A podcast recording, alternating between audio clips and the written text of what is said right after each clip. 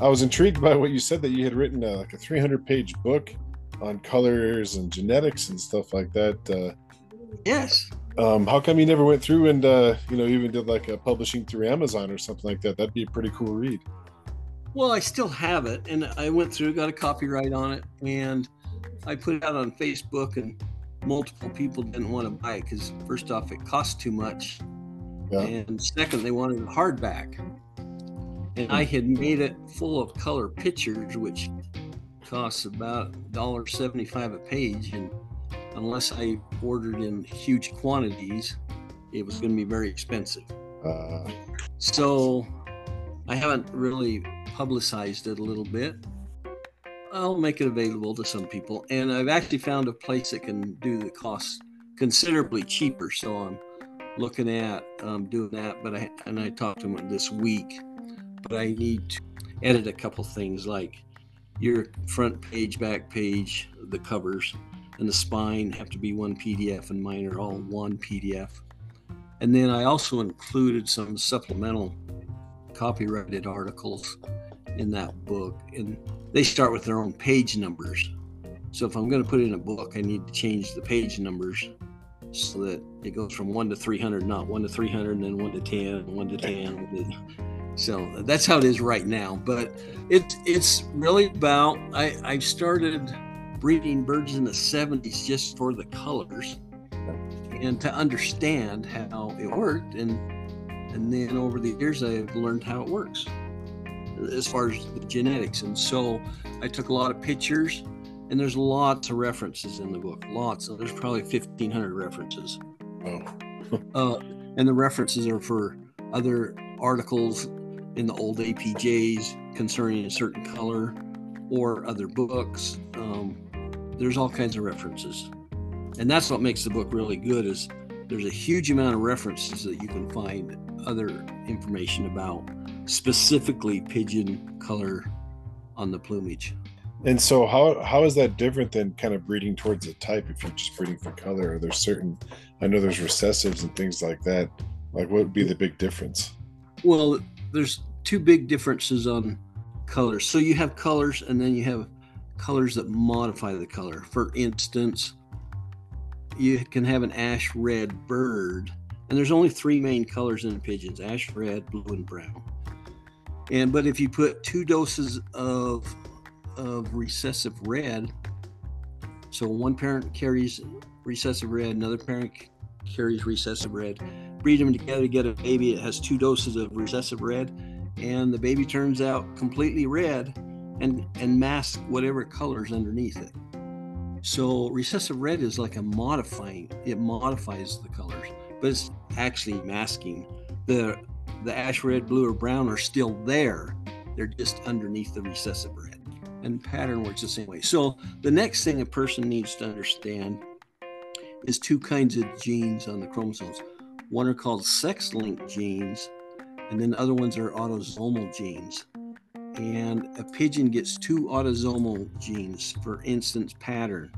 A young bird gets one pattern from his mom, one pattern from his dad, regardless of what the youngster's sex is.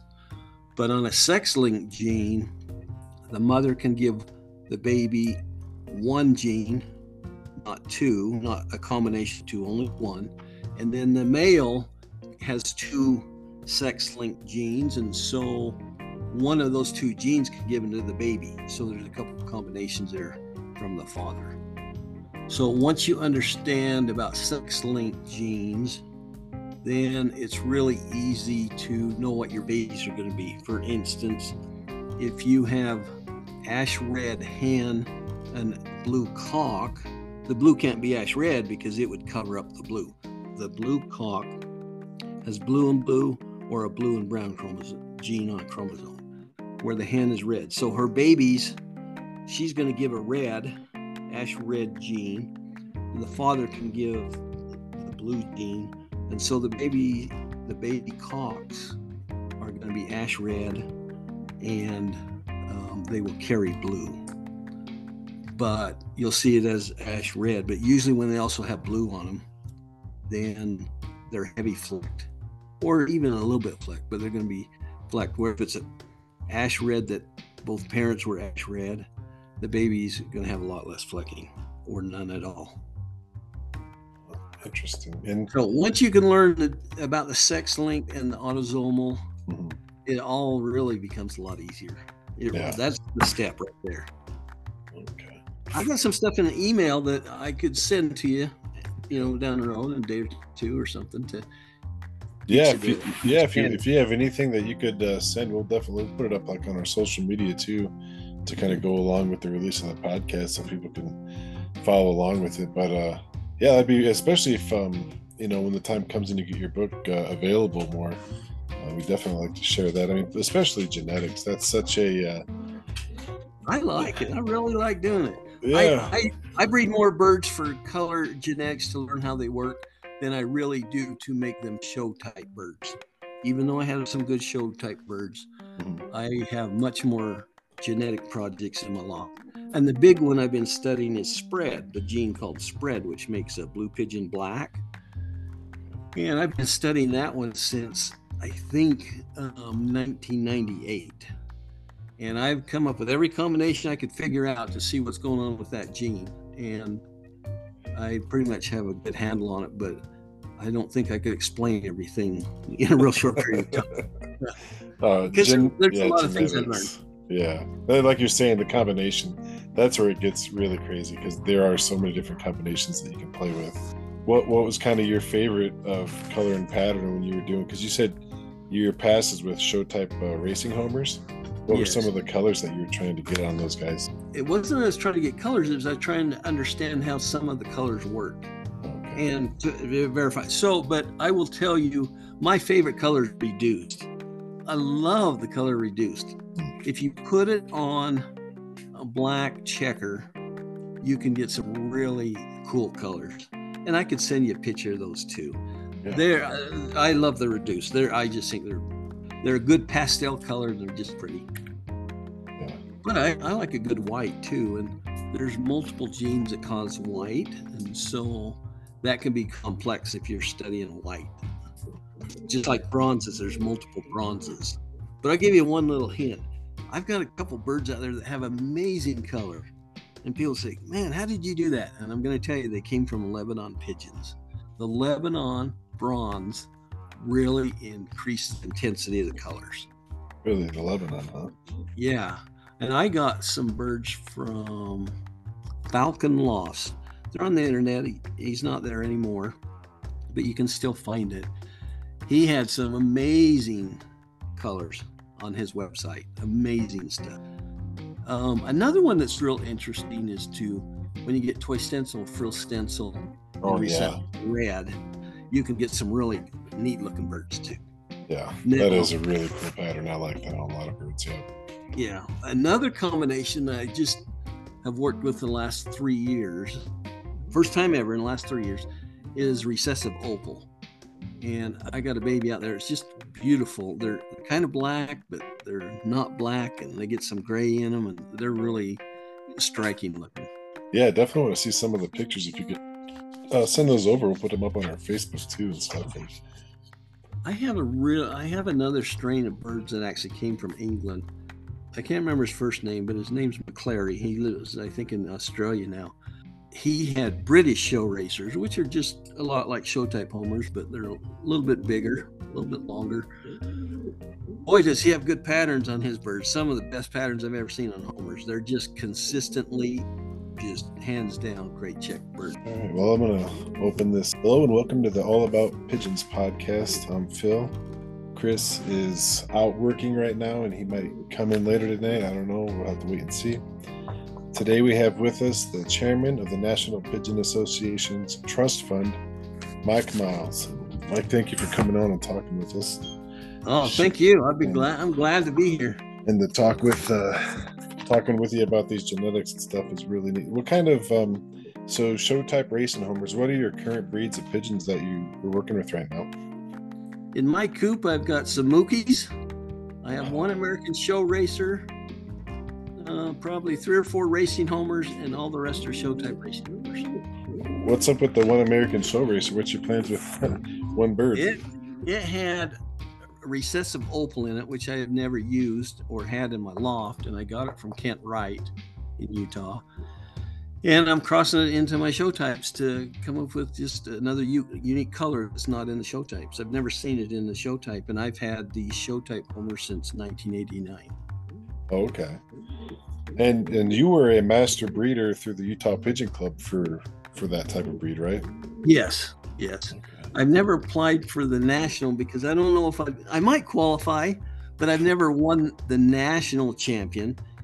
Um, I won a national champion in this breed, but it wasn't held at the same time as NPA National. Mm. But it, and there was 138 birds, and I took a champion, so it's a good win. Yeah, it is. And I was I was at Amarillo in 2020, and there was only 27 birds. So, um, so I've won some good stuff. I have won a, a reserve champion at an NPA show at the NPA National, and I've won about 20 champions total.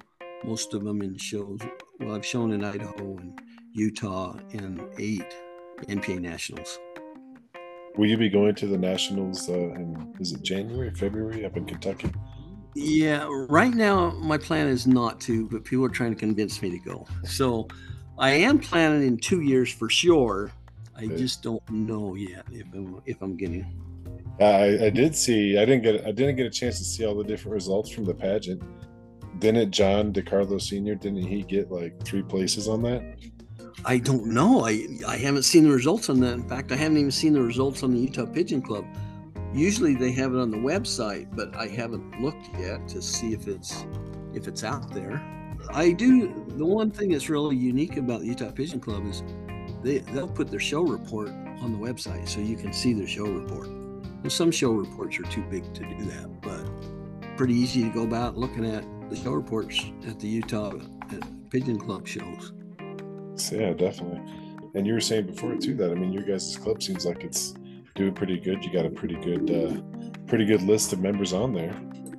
Yeah, they have a good list of members. I, and like I said, I'm not sure how many they have, but one of the things that's really got going for them right now is Josh Zillis. He's a NPA director, but he runs that show and he does an awesome job. He puts a ton of energy into it and really decorates it well. It's well organized. It's a really nice show to go to because it's decorated nice. And we're always over a thousand pigeons, so it's medium to large show and it's run well. Yeah. Can you explain to us and all the listeners what what is the trust fund that the NPA runs? Oh, that's what I want to talk about. So the so it's called called the NPA Legacy Fund Trust. Okay, okay. it was created in around 2011. I don't know the exact date, and I should know that since I'm the chairman. Um, I've only been the chairman for going on. Uh, this will be my second year, and, and end of December will be two complete years. So um, I know how it runs now. The simple thing is, is we take donations. We take those donations. We invest those donations. We never spend the principal money that's sent to us. It all goes into investments. Then the investments make dividends and interest. We turn around and use those dividends and interest to help fund pigeon projects. That's as simple as I can get it. Yeah. We help we help the NPA and we help other clubs. All you have to do is you have to fill out some paperwork, and sometimes it's a little annoying. But if you're willing to do the paperwork, there's money there every year. That's what I like. I mean, when you sent me that list of all the different things that the uh, trust fund has really helped with, and it's and it's cool how you know what is it? Uh, the Hawaiian Pigeon Association for cages and tables, uh, banner made for the Idaho State. So I mean, this is this is like going directly to small pigeon clubs, and it's it's helping in a real way. It's not just a hey, we're helping ourselves and we talk about you, so we're kind of helping you. Like you're literally sending these other clubs money and helping the club and helping the hobby, which I think is great.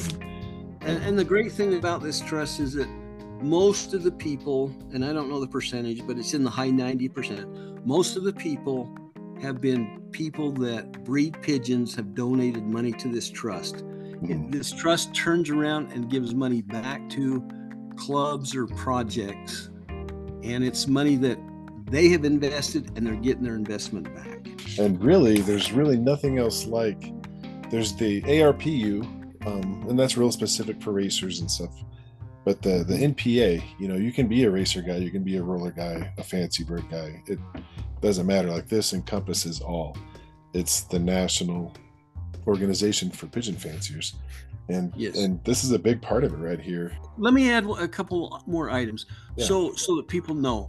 So when this was started, it was it started. I'll call it a daughter organization of the NPA. It is a program of the N- National Pigeon Association.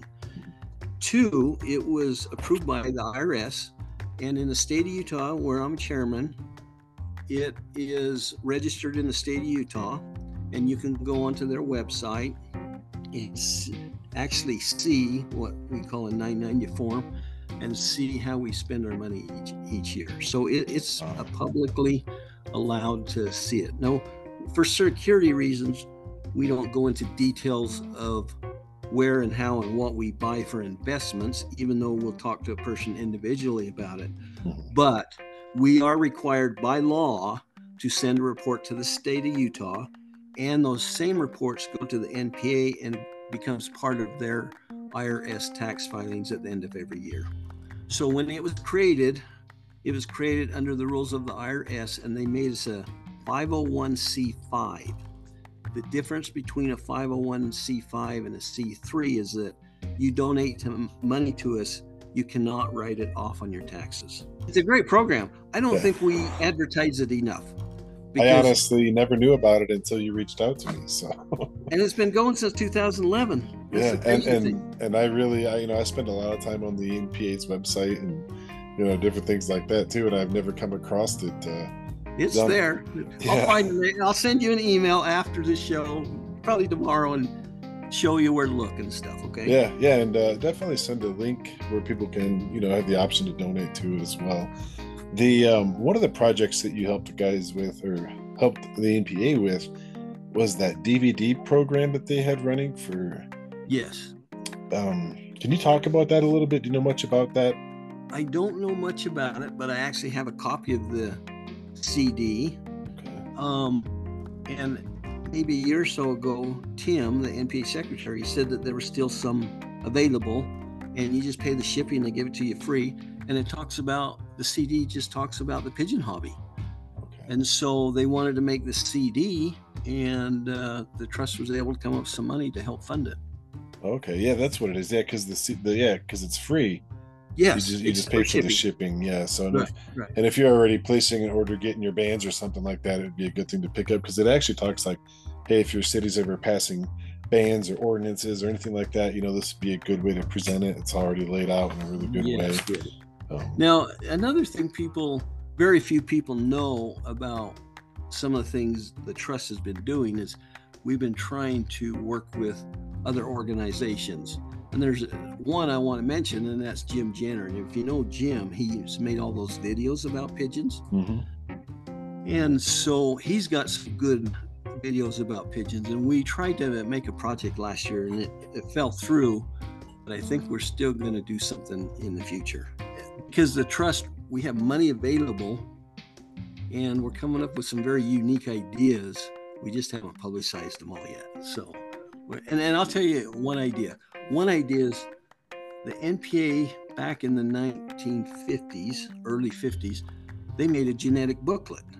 We would like to get that updated and have the trust pay for it and make it available as cheap as we can to pigeon fanciers. And it, it's a little tiny booklet just about pigeon genetics. So that's, that's definitely something you never can stop learning about. I mean, it's that'd be a good one. And another one. So on that list I gave you, there's a, a organization called Camp Carver. It's in Kansas, and I can't remember John's last name right now, but John runs it. But he does whitebird releases and uses for and makes money off of it. He's a 501c3 organization, and the money that they make off whitebird releases, like at funerals and weddings and things like that, he puts into his organization, and his organization teaches young kids about agriculture, tries to help them get scholarships in the agricultural field. That's cool. And and so Camp Carver hasn't been publicized because it's not linked to the NPA, but I'm hoping to have a story on it in the future. But that I actually think it's a very cool project. So we were able to get him a GoPro and a bunch of magazines for the kids and some books on pigeons. And he's promised me he's going to get me some video on on some pigeons. And I saw one of your podcasts that showed some birds in slow motion, and I would love to get some video like that. That's that was way cool. Yeah, yeah. No, whenever I do, uh whenever I release my birds, I always like doing the slow. It looks, you get more enjoyment, man, because when they take off, they are out of there, and so you slow it down. It's a lot more fun. Yeah, yeah.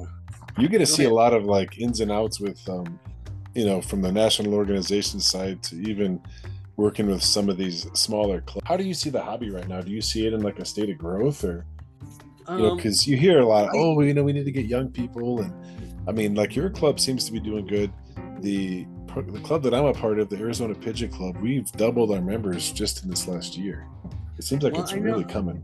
This question popped up in a board meeting, and Tim Heinrich was there, and he mentioned that we had as many members as we've had the prior couple years, and there's probably 1,500, probably 2,000 members, and probably 1,500 of them are members, and maybe up to 500 are are kids or you know kids under 18. I don't think the hobby is growing substantially. I think it is more or less kind of staying the same as far as numbers, but the the average age is probably a little bit older. It's easier to take care of pigeons when you're retired. Kids have a lot of time on computers for both schoolwork as well as gaming a lot, and so I don't think pigeons grow as the pigeon hobby grows as much as it used to. But I think it's actually very stable. I think the Utah Pigeon Club has increased its membership or stayed the same but have been very much more active in the last five years. Okay. De- definitely, our club people become more active at the shows. People love showing. That's what the pigeon, the fancy pigeons, is all about. Is I want more shows. Yeah. That's what people say. They want more shows. Yeah. And and one of the things that people chase is a trophy, or they want to get enough points to get a master breeder certificate sometime right. in their life. Yep, that's right. You know, one of the things I've noticed is, uh, especially with a lot of the new members in our club, and even on like some of the social media platforms, I see this a lot. But a lot of these new pigeon people that are coming in are taking pigeons as pets, house pets. Mm-hmm. And it's not necessarily a big breeder loft. You know, they might have a couple of pigeons in their house, but uh, that seems to be a whole new kind of section offshoot of the hobby, which is interesting yeah. and it's good, you know. I I could maybe handle one bird in my house, but you know they get a little. I don't want pigeon poop from flying around my house, and they do get a little dander on them. Yeah. And so one would be fine. I, I would probably bathe it uh, a minimum of once a week. Yeah. Um, and you could probably really tame them. I had one bird that was sick a couple years ago. Brought him in the house during the winter and hand fed him forever and ever, and then he lived for about a year and still didn't make it but because I was hand feeding him, he wouldn't eat on his own after that. I'm like, come on, uh. guy. and so he got too tame at that point. Uh, no, that's so, we have a uh, we have a house pigeon. It's a Central Asian tumbler, and uh, I mean that thing is about as tame as you know. I mean, it is a total pet. I'll take it outside, and you know he'll fly up in the air, and he comes back down, and you know he'll hang out, and you know we got a perch up in the living room for him to hang out while we watch a movie or something, and I mean, they, they definitely make good pets, and they're a lot cheaper than buying some two thousand dollar parrot. That's for sure. oh yeah, parrots are very expensive. They are expensive. However, you can look at a expensive racing home and pay a couple hundred. Oh right, yeah, that's what I need to get. I need to get me one of the million dollar pigeons in here for my house pet. That would be really good. yeah. well, if you have enough money, you get to spend it. Then. With the with the you know you're be, you being on the board um, with the NPA no, wait a minute. Let me stop. I'm right sorry. Yeah. So, so, so, there's a board. There's a board for the NPA that we have no dealings with. They don't tell us anything that's going on. But we have a board for the trust itself. When we get money from the trust, then we tell them how much is available, and they're the ones that vote on which projects are going to be funded for. Ah, okay. Would you say that most states have a state club? Um, I would say no, but I could be wrong. But you could easily look in the, if you remember the NPA, they sent out a magazine, and once or twice a year they put the membership Oh, that's right in the back. Yeah. in the back. I have to use that all the time. And affiliated clubs, there's quite a few. I'm looking at what the page right now. There's there's two full pages, but I can't say it's in every state. I don't know, but it's probably close if it isn't. So if a club was, if someone was trying to start a state club, an NPA affiliated state club, is that something that the uh, fund would be able to help them with? Yeah, so that's an interesting question. I'm glad you asked that. Is because this is what our mission is. Our mission is to financially support, help support the NPA and the pigeon hobby. So that covers a lot of stuff. Right. Yeah, and if you look at what we've done in the past, just the last two years, we funded um, Camp Carver.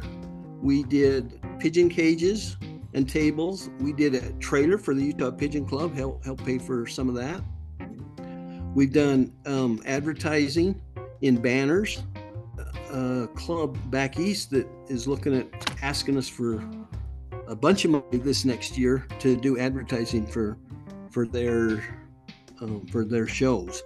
So, it, what I'm trying to say is it could be globally any kind of project that the NPA approves. Right. And it's meant to benefit the pigeon hobby and the NPA. Now, one thing I want to say is we actually have what people don't know or recognize is that the Legacy Fund Trust has three pots of money. So, one pot of money is if somebody says, we want you to help us invest our money, or we want you to help us pay for some cages down the road, and people are going to donate money to you, put it in this account, and then once we have enough, we pay it out. So we'll we'll just save the money for them if, they choose, and we can put it in a short-term CD or whatever they want. But so there's one pot of money for projects only. There's that are funded for special reasons and those don't have to be approved by the NPA. But but we can't use dividends and interest. It's only money that's specifically designated for that project. Second, there's money called undesignated money that goes to donations. That's, those are donations. It goes into the investment. Only the dividends and interest are used to pay for projects, and those have to be approved by the NPA.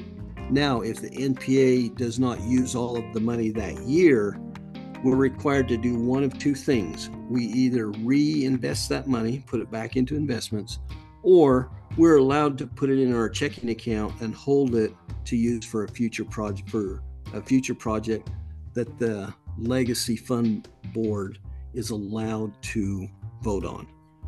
And then the third set of money, a savings account. So depending on how a person writes their check out for the donation depends on which pot of money goes into. But if they don't write anything a note to us we automatically put it into investments because that's where we always assume it's going to go. So i wanted to mention that because the, in a couple of these cases the npa board doesn't vote on how the money is is used but they definitely vote for all the big projects. We only usually have a little bit of money left over to to fund small projects that we can vote on and do. And one of those this year was there was some money left over that that nobody requested funds for, so we paid for a banner for the Idaho State Fair, and it's an NPA banner advertising the NPA at a state fair. Excellent.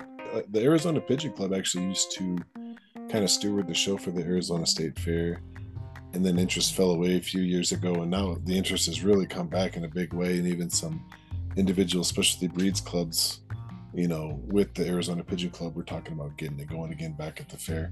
Even that you know county fairs state fairs it doesn't always have to be shows that you know the club puts on. It's all it's all good for the pigeon hobby. It's, Right, it's right, getting right. out there with the shows. I mean like you're saying everybody likes going to the shows and Our county fair is not supported very well, I don't think, in Utah. Not as well as I think it could be, but we do have a, a young bird show. Usually, I think it's in July, and that's well attended. And then we they have a show that they started up the last couple years in northern, uh, well, in Ogden, which is northern Salt, north of Salt Lake, and it's just been going a few years, and it's getting some interest. People are showing that. So people like showing birds. Fancy birds are all about showing. That's that's the big thing about fancy breeds. Yeah, and it's all yeah. I mean, especially when you go to a fair or something, because people go to the fair for a lot of reasons and usually kind of caught off guard by some of these different rare breeds when they see them. Yeah, I I love. I wrote an article and I've never published about the unique breeds, and to me, a unique breed is something that looks different than a homer, but but a parlor roller or parlor tumbler, they're they might look a lot like just a regular roller, but they yeah. have a, uni- a unique trait. But I think of Jacobins and Scanderoons and Fantails. Yeah. They're very unique structure compared to a Homer. I mean, yeah. or any of these breeds with big muffs. I mean, and the one, the one, there's two amazing breeds in my mind that have benefited from breeders of becoming a great breed, and that's those domestic show flights. They've mm-hmm. really made those really, really good. And then second is they've taken the English trumpeter from what it was to what it is now. They're powerful, they sit low, big muffs, big crests, short bodies. Those are that's taken some real breeding skill to get those two breeds where they're at. And that's kudos. That's not was just happened. Those were selected breedings yeah. to get them to the quality they're at right now. Absolutely. I think another one would be the uh, American Show Racer. I got yeah, some of these I, I old. Would agree uh, with that. I would definitely agree with that. Oh, I look at these old American pigeon journals from the 70s and 80s, and you look at those; they just look like a regular racing homer almost. Yeah, right, right, right. And uh, now they're uh, they're a totally different animal. It's they've really yeah. changed a lot of features on those. Yeah, that's definitely one of the breeds that the competition is really tough at a national. They mm. that's a breed because there's some really good breeders in in that breed. Yeah, it's a pretty popular breed, I think, here in the states. Yeah, it seems to be. Uh, Ryan Bateman's going to come on and talk with us about the American Bohemian pouter. Yeah. Every time I see, I've been to his house one time, talked to him. Oh, really? I actually tried to get him on our board one time, and I guess he didn't have time because with his job. But I always give him crap about the spot on the heads. I tell him you need to get a washcloth and wash that spot off the top of their head. hey, if you can't breed it out, just make it the standard. it, it is a neat breed. I really like it. it that's a nice breed. Yeah. I don't know what pouter breed that Lane Gardner breeds, but it's a big, tall one. But it's a real pretty bird too. Hmm. That's the real pretty one. Yeah, and that's he's done a lot of work to uh, really kind of get that breed back up and more well known, get a lot more people breeding that bird and showing that bird. One of the things he's also done is he's really got the white bars in. Um, I'm assuming opal or one of the stencils. I, I, don't know. I haven't asked him about all the genetics, but um, some of his little pouters have those white bars, and it's hard to get a good, clean white bar on wow. on a dark bird like that. Well, coming up against the clock here, and Okay. I really appreciate you coming on and talking with us. Uh, man, I kind of, I kind of want to get into the genetic side of it again with you sometime. Because yeah, let's set up another podcast in the future, and I'll set up some material beforehand. Yeah, and we can uh, discuss it and talk about some of the pictures. And I'd be, gl- I'd love to just talk genetic for half hour, an hour. I, I, like it. Yeah, we can do the uh, part one, part two, because I mean, it really, like I said, the combinations that you can play with and it depends on what you're going for, of course. But yeah, yeah. Uh, no, learning about one, it, yeah. part one and part two would be good because yeah. I'd send you the material. We could talk about part one and get people interested in the very basics and teach them the very basics. Then we could go into some of the color and how they're modified or masked or things like that. That would be outstanding to do. Can you give us a website or anything that we can go to and learn more about the Legacy Trust Fund?